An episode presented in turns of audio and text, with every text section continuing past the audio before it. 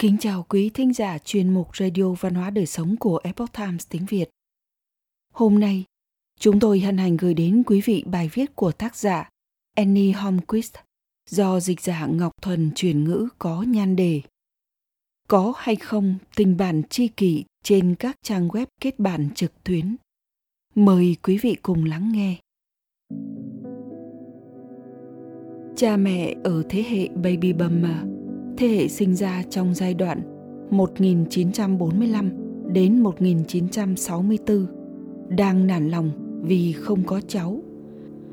Trong khi đó, thế hệ trẻ millennial, thế hệ sinh ra trong giai đoạn từ 1980 đến 2000 lại phàn nàn về việc thiếu một người bạn đời lãng mạn. Bạn chẳng cần phải lo lắng điều gì vì công nghệ sẽ cho bạn giải pháp thế hệ millennial không còn phải hẹn hò để tìm tình yêu, kết hôn và sinh con nữa. Bây giờ, họ có thể tìm kiếm trực tuyến một người hoàn hảo để cùng họ sinh con trước khi đồng hồ sinh học của họ không còn hoạt động tốt nữa. Trong khi vẫn để ngỏ việc tìm một người bạn đời lãng mạn về sau. Cùng làm cha mẹ thuần túy là cái tên mà The Guardian gắn cho sự xuất hiện các trang web kết bạn trực tuyến xu hướng này dường như là một bước đi táo bạo, tiên phong cho một kỷ nguyên công nghệ mới. Nhưng nó dường như là một bước ngoặt kỳ lạ đối với hôn nhân được sắp đặt theo kiểu truyền thống. Trong đó người ta quan tâm đến tính thực tế hơn là những yếu tố lãng mạn.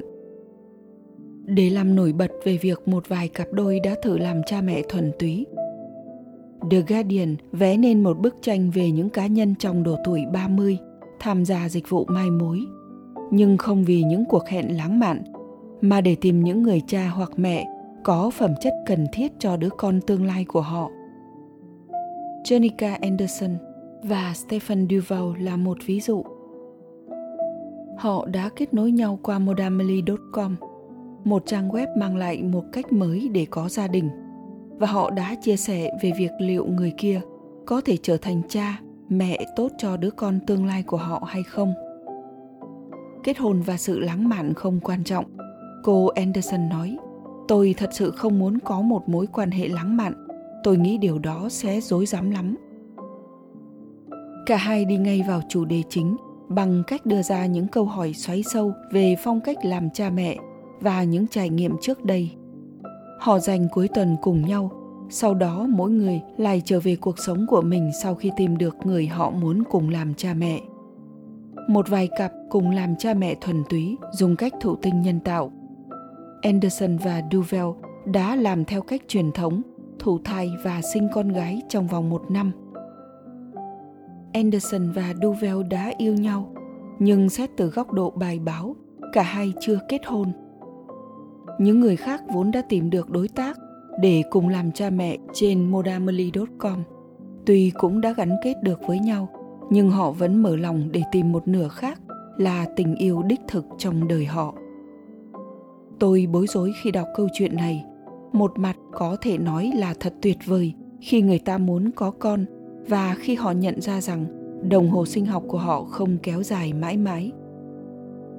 Cũng thật tốt là họ nhận ra rằng người bạn đời lãng mạn tuyệt vời thì không phải lúc nào cũng là cha mẹ tốt nhất nhưng mặt khác một tình huống kiểu này lại rất phức tạp. Họ tìm cách cho đứa con có một gia đình ổn định, nhưng lại sinh chúng ngoài giá thú, trong một mối quan hệ không hôn thú, thiếu cam kết, đồng thời cũng cho phép họ mở lòng đối với những mối tình lãng mạn bên ngoài. Kết quả là, cha mẹ khiến cho đứa con có thể gặp vấn đề về hành vi, học lực kém, kinh tế bất ổn và những vấn đề khác. Trong khi đó các bậc cha mẹ có xu hướng đặt nặng cảm xúc cá nhân của mình. Tuy trong lòng họ có một mong muốn chín chắn là lập gia đình, nhưng việc muốn có con trước và cùng làm cha mẹ thuần túy, đồng thời tìm kiếm một người yêu lãng mạn khác, dường như không chín chắn chút nào. Hãy cùng nhìn lại câu chuyện của anderson và duvel. Họ thích bỏ qua giai đoạn tán tỉnh và đi ngay vào những vấn đề sâu sắc họ nhìn nhau qua những lăng kính. Người này sẽ là kiểu cha mẹ như thế nào? Hơn là, người này sẽ trở thành người bạn đời như thế nào? Đây thực sự là những câu hỏi mà mỗi người đang cân nhắc đến chuyện kết hôn nên suy ngẫm. Với một trực giác kỳ lạ, những người này đang quay về mục đích ban đầu của hôn nhân. Đó là sống như những người bạn đời, cùng nuôi dưỡng thế hệ tương lai cùng nhau vận lộn để sinh tồn trong một thế giới khó khăn. Tuy nhiên, do con người hiện đại đã khiến hôn nhân chỉ có tình yêu và sự lãng mạn, nên họ đã quay lưng lại với mô típ đó và chỉ tập trung vào việc kết hôn, mà không có sự ràng buộc thiêng liêng hay chung sống trọn đời bên nhau. Điều người ta quên là một khi tiếng rét ái tình qua đi hôn nhân sẽ chỉ còn là việc người nào sẽ rửa chén, thay tã, thức thâu đêm dỗ dành khi còn bị đau bụng, hoặc là cố gắng nói lý lẽ với một đứa trẻ dậy thì ngang bướng J.A.A. Tolkien đã viết trong một bức thư cho con trai. Thực tế hiển nhiên là những cuộc hôn nhân hạnh phúc sẽ phổ biến hơn khi cha mẹ và gia đình sắp đặt bạn đời cho con trẻ. Miễn sao hôn nhân đó vẫn giữ được đạo đức xã hội về trách nhiệm gia đình, đơn thuần và lòng trung thủy. Nhưng ngay cả ở những quốc gia mà yếu tố lãng mạn ảnh hưởng đến sự sắp đặt xã hội trong hôn nhân, đến mức khiến người ta tin rằng chọn lựa người phối ngẫu là việc của riêng giới trẻ, thì chỉ có rất ít người trẻ may mắn tìm được bạn đời do duyên trời định mà có thể mang đến một tình yêu tuyệt đẹp về bản chất tolkien có vẻ như đang nói rằng hôn nhân dựa trên những vấn đề thực tế như nền tảng gia đình và hệ tư tưởng tương đồng có thể không có giai đoạn đam mê lãng mạn ban đầu như romeo và juliet, một chuyện tình vốn kết thúc trong bi kịch. Nhưng họ dễ dàng tạo dựng được một cuộc hôn nhân hạnh phúc, bền lâu, trong đó thế hệ kế tiếp được nuôi dưỡng và bước vào đời. Những ai mong muốn lập gia đình sẽ sáng suốt khi theo đuổi một cuộc hôn nhân như vậy hơn là những người chỉ ngồi trông đợi một tri kỷ có thể chẳng bao giờ đến nếu Tolkien có cơ hội gửi đôi lời tới các cặp đôi trẻ trong bài báo của tờ The Guardian. Ông sẽ nói rằng họ đã nhắm đến đúng hướng, tuy nhiên họ lại đang lặn lội trong đám cỏ dại thay vì bước đi trên con đường chính. Hôn nhân và tạo dựng gia đình nên đặt tính thực tiễn làm yếu tố đầu tiên. Hãy bớt lo lắng về sự lãng mạn mà quan tâm hơn đến tính cách, sự phù hợp ở người bạn đời tương lai – để làm cha mẹ.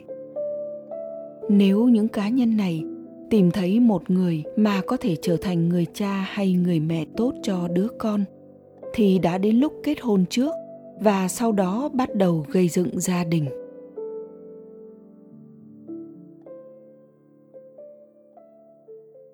Quý thính giả thân mến chuyên mục radio văn hóa đời sống của epoch times tiếng việt đến đây là hết để đọc các bài viết khác của chúng tôi quý vị có thể truy cập vào trang web epochtimesviet.com. Cảm ơn quý vị đã lắng nghe, quan tâm và đăng ký kênh. Xin chào tạm biệt và hẹn gặp lại quý vị trong chương trình lần sau. Kính chúc mọi điều bình an và tốt lành tới quý vị cùng người thân.